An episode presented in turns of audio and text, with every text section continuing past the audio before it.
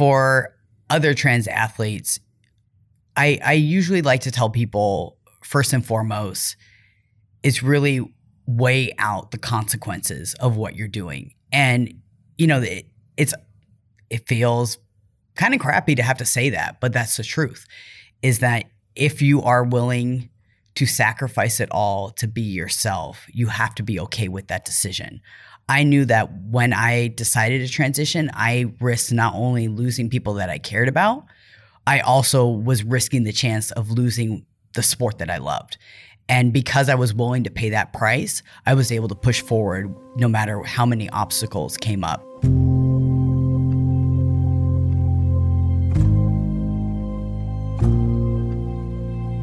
You know, the funny thing about gender identity is if we actually listen to kids, they, they kind of get it early on. Uh, you know, before the rest of the world like crams a bunch of ideas in their head.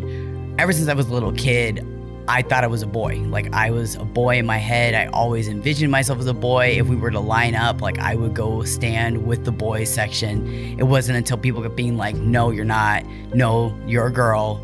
No, you're supposed to stand over here, then I kind of just learned to be quiet. But I don't think I ever fully accepted that I was a girl. I always knew in my head, even if I wasn't telling anyone else what was going on, like, no, I'm a boy who's going to grow up into a man.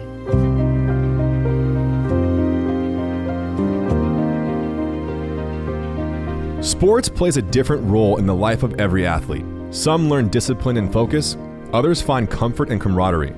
Many athletes find their truest selves through competition and adversity.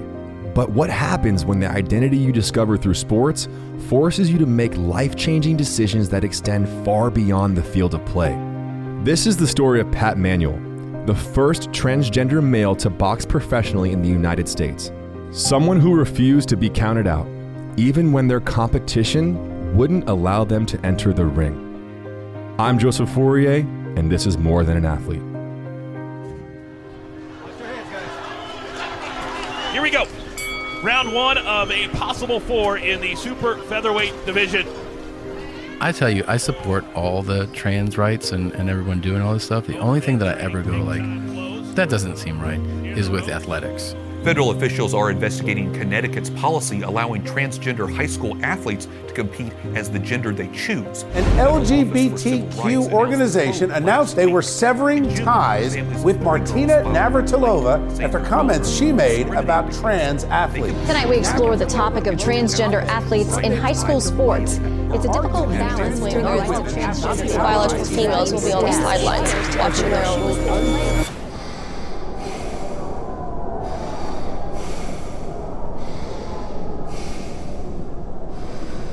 Talking about a young man who was thrown out of a gym when they found out his story, lost a trainer when he found out his story, and along the way has gained a new trainer who believed in him, a new gym who believes in him. And now it culminates here tonight in round two of a scheduled four here on Golden Boy Fight Night. You know, I don't think I was really honest about my gender identity until around 2012. So that had been a big chunk of my boxing career. Uh, so basically, 2002, end of 2002 through 2012, that's 10 years where I didn't even allow myself the permission to start really understanding who I was. You know, I knew that my my identity was like a masculine. Um, I know that I'm not the same as the other people, but it, it took me until I was medically disqualified from the women's Olympic boxing trials in 2012 to really start interrogating who I am and and really understand the discomfort I felt every time someone said woman boxer, female boxer.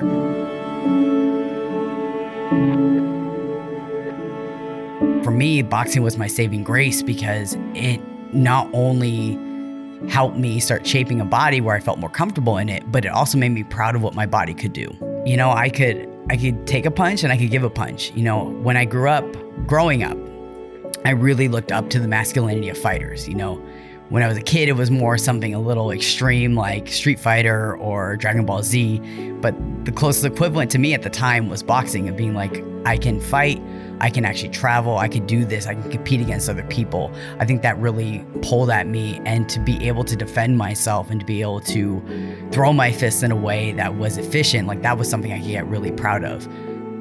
You know, my absolute favorite boxer is Archie Moore, the old mongoose. Introducing the light heavyweight champion of the world, Archie Moore. And I think, you know, I didn't realize how much of his story I would be inspired by, but he was um, the longest reigning light heavyweight champion, um, also one of the oldest champions there were.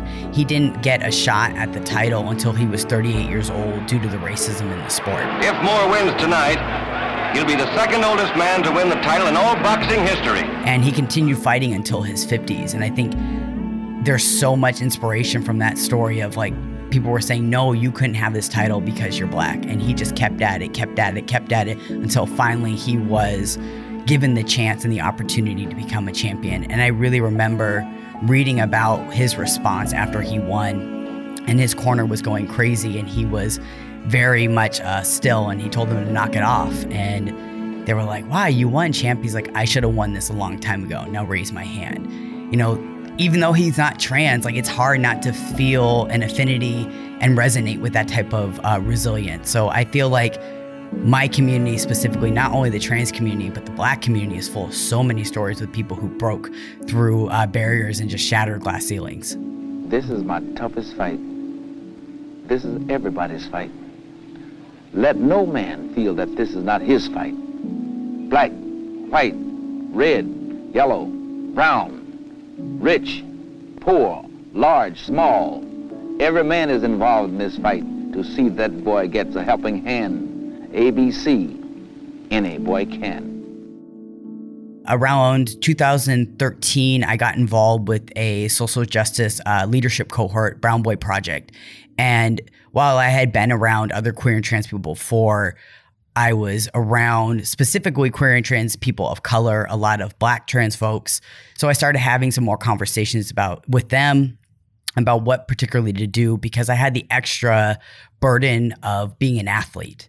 You know, there's a lot of people who transitioned who stopped doing their sport, but I knew that I wasn't done with boxing and this is my love. This is my first love.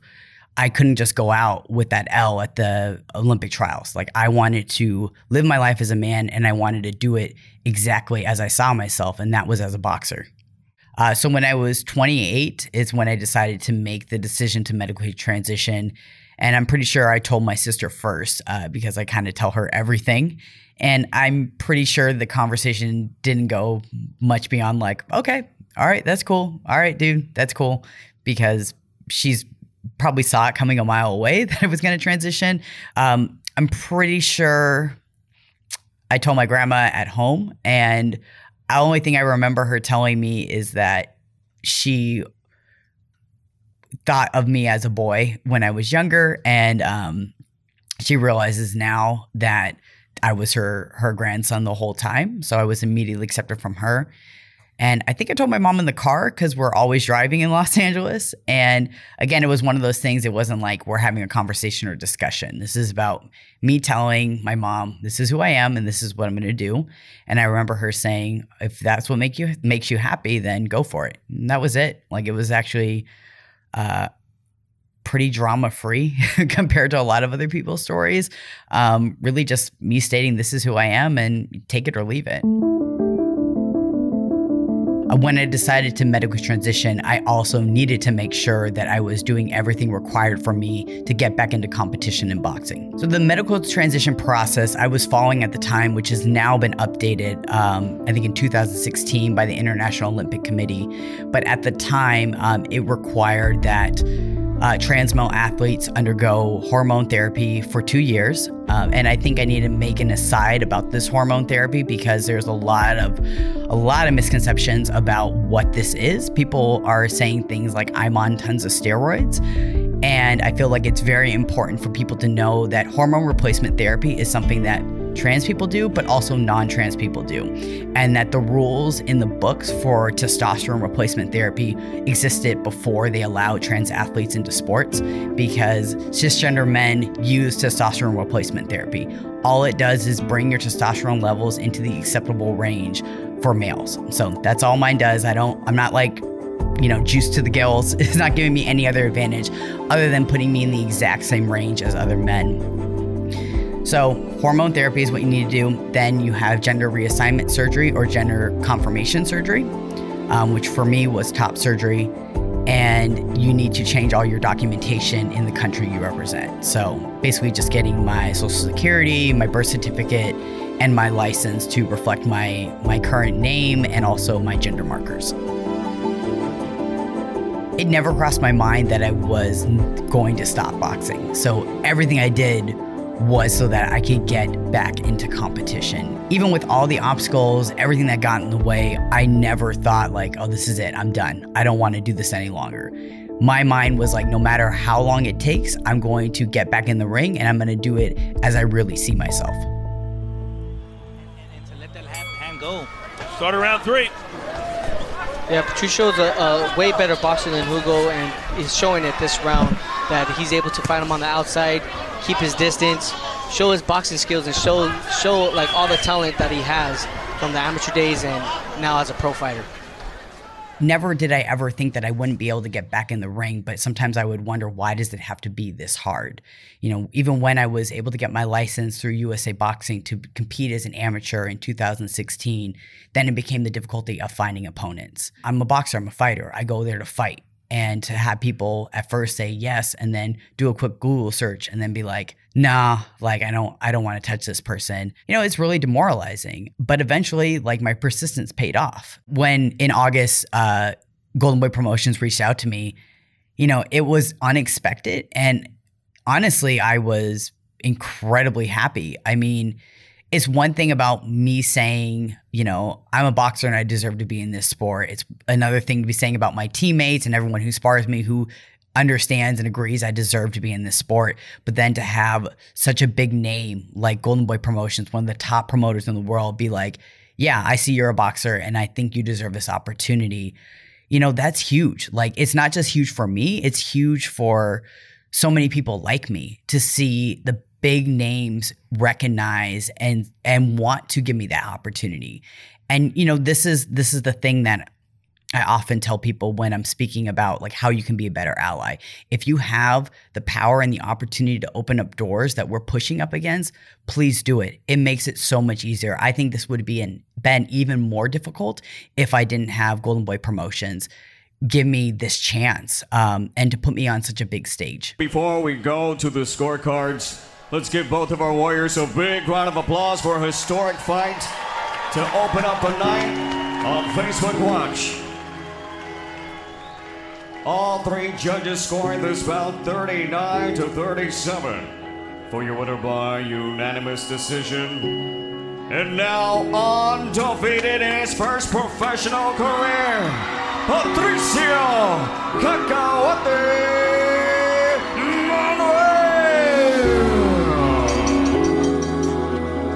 You know, resiliency is definitely something that uh, comes up often. And, you know, I wonder is this just me or is it also the lessons I've learned and inherited from other people? You know, I'm, I'm black, I'm Irish and African descent from enslaved people. Resiliency is necessary for our survival. If my dad's family wasn't resilient against literally the worst genocide in the history of humankind, I wouldn't exist. It's kind of hard for me not to be resilient because I inherited it. I've inherited this from all my family, from all the people around me, you know, trans people of color, trans black people. You know, trans black women are dying in the streets, being killed by just who they are. And their life expectancy is 35 years. So for me to be in this sport, to do something that is fairly safe compared to their lives walking in the streets, you know, I think it would be an insult for me to not continue on when people are just struggling to live. We all want to hear you, Pat. What I was saying was, I think if people knew what it took to get to this moment, it's been almost two years since I've been in the ring, and I just gotta say, my opponent, my hat's off to him. He came there to fight. He was fighting me the whole time. He fought me as a man, and I have so much respect for him. Um, I hear some fans aren't happy. It's okay, I'll be back. I'll make you happy then.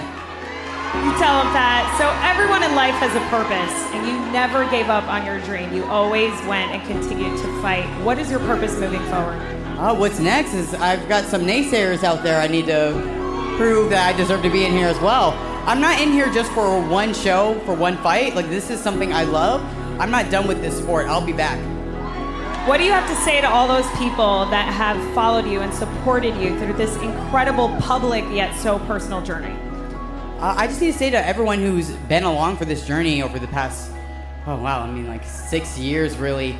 I thank you so much. I couldn't be here without you. Pat, thank you for being so inspiring. Congrats on your win. I'll kick it back to you guys now. Naz, thank you very much. So I think the, the first thing you really have to think about is what are you willing to give up for this and is it worth it to you? Because people can tell you, yes, do this, do that, but ultimately you're the one that has to deal with the consequences of it. And it's it's not always a fairy tale ending. You know, my story is one of those triumphs, but there for every triumph there is, I'm sure there are many unknown uh, losses and sadness in there too. So I think it's irresponsible of me to not stress the importance of knowing that you will lose something and knowing that this will be hard. But if it's worth it for you, then it will be worth it to endure all that.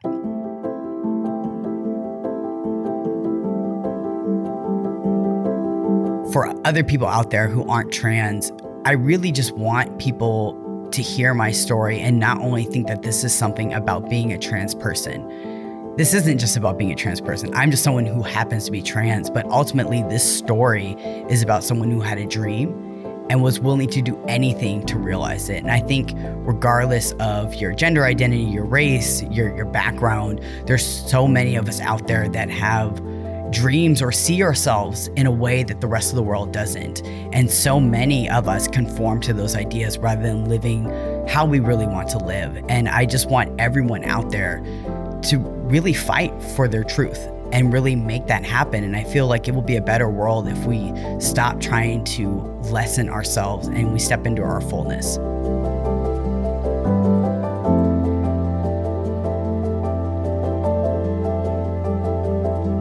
I'm Patricio Manuel, and I am a professional boxer. I am resilient. I am a fighter. I am historic. I am black. I am Irish. I am transgender. I'm unstoppable. I'm Patricio Manuel, and I'm more than an athlete.